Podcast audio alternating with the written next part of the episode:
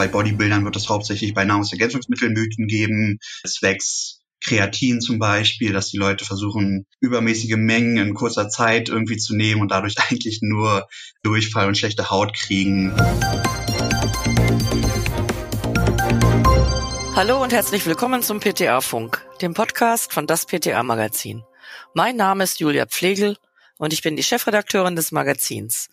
Unsere aktuelle Episode beschäftigt sich mit dem Thema Sport und Ernährung. Dafür hat mein Kollege Christoph Niekamp, PTA und Bodybuilder Dario Dunkelmann interviewt. Dario Dunkelmann arbeitet als PTA in einer Berliner Apotheke und geht, seitdem er 15 Jahre ist, begeistert ins Fitnessstudio. Als Sportler war die Pandemie für ihn natürlich besonders herausfordernd, weil er, wie er selbst sagt, in seinem Private Gym gefangen war.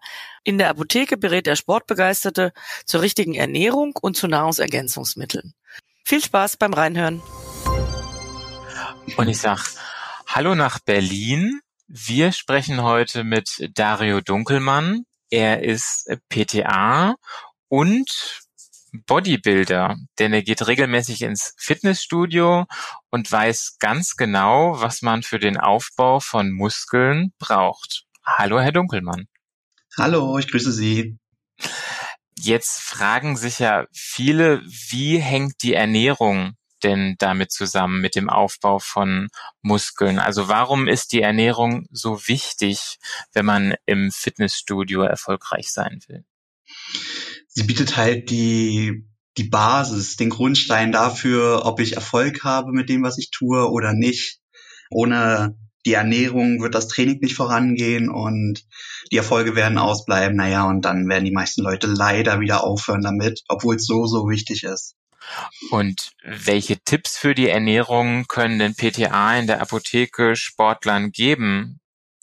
Das müsste man ganz individuell erstmal schauen, welcher Mensch da vor einem steht. Nehmen wir mal an, da ist ein Anfänger, der hat gerade angefangen ins Fitnessstudio zu gehen und fragt mich, Mensch, was kann ich tun, worauf muss ich achten? Dann ist es eigentlich in meiner Erfahrung so, dass die Leute Schwierigkeiten haben, auf die Proteinmengen zu kommen zum einen, weil sie nicht wissen sollen, wie viel sie essen sollen, was sie essen sollen. Und da ist es erstmal schön, die Leute ranzuführen, Mensch, du brauchst so circa 1,5 Gramm Eiweiß pro Kilogramm Körpergewicht. Das darf gern auch mehr sein, das ist kein Problem, auch für die Gesundheit nicht. Und dann vor allem auch, welche Proteinquellen schmecken den Leuten, sodass sie konsistent jeden Tag ein, Tag aus das auch in ihre Ernährung reinkriegen. Das ist, denke ich mal, so die ersten wichtigsten Tipps und dann kann man noch mal weiter tiefer reingehen, wenn dann noch andere Fragen sind. Okay.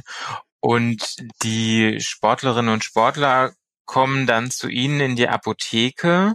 Merken Sie dabei, dass es noch ein paar Mythen gibt unter Bodybuildern? Auf jeden Fall, also nicht nur unter Bodybuildern, aber da irgendwie ganz besonders, äh, sondern eigentlich bei jedem Trainierenden gibt es immer noch mindestens eine Mythe um Nahrungsergänzungsmittel oder auch Ernährung, die man dann versucht aufzuklären und das klappt eigentlich ganz gut.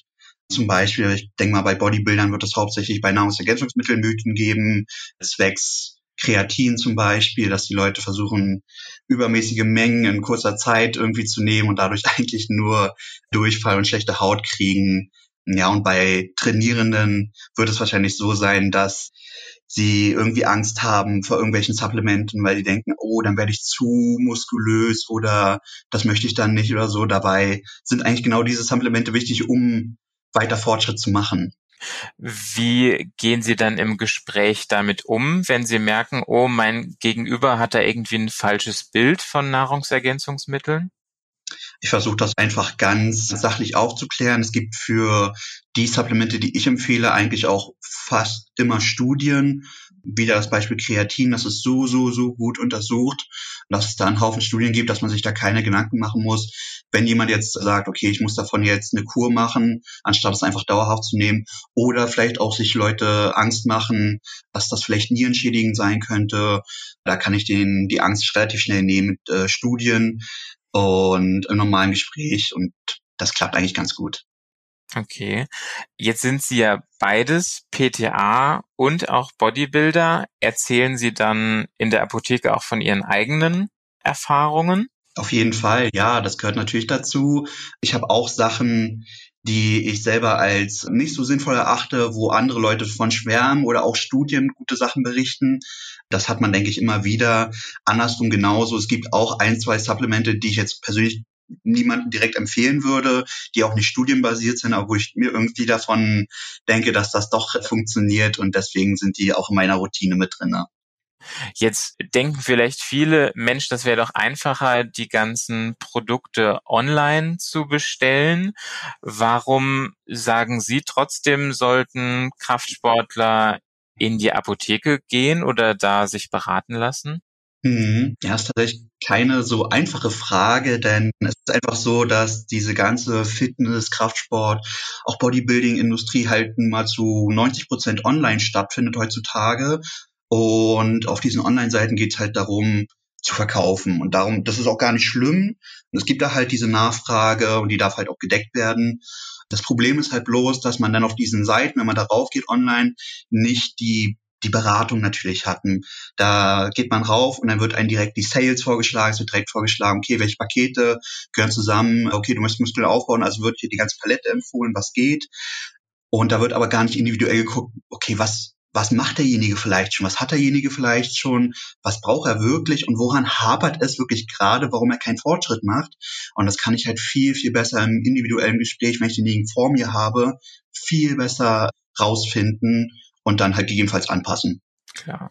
Also plädieren Sie wirklich dafür, dass man zum Erstgespräch oder einfach mal vorbeischaut in der Apotheke seines Vertrauens und sich beraten lässt, wenn man unsicher ist. Ja, genau, das wäre auf jeden Fall schön. Also ich verstehe absolut, wenn die Leute auch online Sachen kaufen. Das hat natürlich Vorteile, aber gerade das Erstgespräch oder auch immer mal wieder, um einfach gegenzuchecken, okay, was passiert hier gerade eigentlich, ist das unglaublich wichtig, einfach jemanden an der Hand zu haben. Und das kann dann halt in dem Fall ich sein, in der Apotheke, auf jeden Fall. Jetzt sind Sie natürlich Profi und haben die eigenen Erfahrungen auch mit dem Fitnessstudio und als Bodybuilder. Was empfehlen Sie denn einer PTA, die jetzt nicht so drin ist im Kraftsport? Wie kann die sich informieren, damit sie auch gut beraten kann? Das ist tatsächlich gar nicht so leicht, denn man müsste sich jemanden suchen, der wirklich Ahnung hat. Das Problem ist, dass viele heutzutage, diese Industrie ist so riesig, dass viele Menschen ein vorgaukeln, die Ahnung zu haben und da aber eigentlich gar nicht so richtig das Wissen hintersteckt. Das bedeutet, am besten ist es tatsächlich so, wie überall im Leben, denke ich mal, mehrere Menschen zu fragen, die sagen, okay, ich habe Ahnung davon und dann vergleichen, okay, was sagen diese Menschen gleich und wo sind sie komischerweise komplett unterschiedlicher Ansicht. Es geht eigentlich nur darum, dieser Sport ist sehr, lebt sehr subjektiv sozusagen. Das heißt, der eine kann zum Beispiel ein Supplement nehmen und sagen, das wirkt voll und der andere sagt, ach, das wirkt irgendwie gar nicht. Und da hat man eine subjektive Meinung und schon weiß man gar nicht, was man empfehlen soll. Ich denke, so gewisse Ernährungs, Ernährungstipps und Co. lernt man auch schon als PTA in der Ausbildung. Das heißt, was ist Eiweiß, was sind Kohlenhydrat, was ist Fett. Und die Baseline ist eigentlich dafür gegeben, dass jede PTA ungefähr weiß, was eine gesunde Ernährung ist. Und da das Wissen, was noch fehlt, auszugleichen, denke ich mal, kriegen die hin, auch zu evaluieren, welche ähm, Informationen sind gut und welche nicht, sollten eigentlich auch gute PTAs hinkriegen. Also die Basis in der PTA-Ausbildung für die Ernährungsberatung ist schon da und Sie empfehlen einfach, wenn man noch weiter Fragen hat, speziell zum Training, Kraftsport, einfach nachfragen bei genau. Leuten, die sich auskennen. Einfach nachfragen und dann die Informationen für sich selber auch evaluieren und gucken, okay, kann das Sinn machen? Jetzt empfiehlt mir hier jemand, ja, Eiweiß braucht man nicht zum Beispiel für Muskelaufbau. Macht das Sinn mit dem, was ich eigentlich gelernt habe? Ja, sowas zum Beispiel. Jetzt haben wir viel über Ernährung und auch Nahrungsergänzungsmittel gesprochen. Wenn jetzt Sportbegeisterte in die Apotheke kommen, was brauchen Sie denn unbedingt in Ihrer Hausapotheke noch? An Arzneimitteln oder an Supplements? an Arzneimitteln oder Medizinprodukten. Was darf nicht fehlen? Da gibt's tatsächlich viele Sachen. Also tatsächlich würde ich auch mal sagen, dass ja gut, das zählt jetzt eigentlich auch so, ist immer so ein Zwiespalt, sowas wie Magnesium, Vitamin C und Co., das sind so eigentlich eher Nahrungsergänzungsmittel, die aber auch in der Apotheke natürlich einen hohen Stellenwert haben, einfach für eine gesunde Ernährung. irgendwie Tipps bei kleineren Verletzungen oder so? Was sollte man immer da haben? Mm, ja, das wäre schon so auch das erste gewesen, was mir jetzt in den Kopf kommt. Das heißt, ein Schmerzmittel da zu haben, würde sich lohnen tatsächlich, wenn man sich mal wirklich irgendwie was gezerrt hat oder sich irgendwie eine kleine Verletzung zugezogen hat. Das Problem, was ich dabei sehe, ist aber, dass die Leute, die Sportbegeisterten natürlich, gerade wenn sie Erfolg sehen, dann so sind, dass sie sich das Schmerzmittel dann reinhauen, das Ibuprofen, Paracetamol und da einfach in die Gefahr laufen, dann trotzdem zum Sport zu gehen und dann nicht merken, dass sie diese Verletzung noch schlimmer machen, weil einfach die Schmerzrezeptoren dort äh, lahmgelegt werden. Also hier äh, große Warnung an alle Sportbegeisterte. Achten Sie auf Ihren Körper und ja. wenn der sagt Pause, dann auch mal Pause machen, oder? Pause machen auf jeden Fall. Also jetzt nicht anfangen, sich ein Schmerzmittel reinzuhauen, nur um trainieren zu können, sondern sich vielleicht ein Schmerzmittel, ein Schmerzmittel zu nehmen, um dann in Ruhe zu regenerieren und schlafen zu können und davon nicht abgelenkt zu sein. Das würde ich viel mehr sehen. Aber leider driftet es auch aus persönlicher Erfahrung eher in die andere Richtung, dass man trotzdem wieder zum Sport rennt, was nicht gut ist. Nein, überhaupt nicht. Lieber in Ruhe auskurieren und dann wieder mit voller Kraft weiterpowern. Absolut, ja. So, zum Abschluss habe ich noch eine persönliche Frage an Sie, Herr Dunkelmann. Jetzt äh, sind wir ja schon seit letztem Jahr in der Corona-Pandemie. Es gab Fitnessstudios zu, Fitnessstudios auf. Sie ganz persönlich, worauf freuen Sie sich denn am meisten, wenn es endgültig zu Ende ist mit der Pandemie? äh, auf mein Fitnessstudio tatsächlich. also wieder richtig trainieren zu können und nicht im Home Gym gefangen zu sein.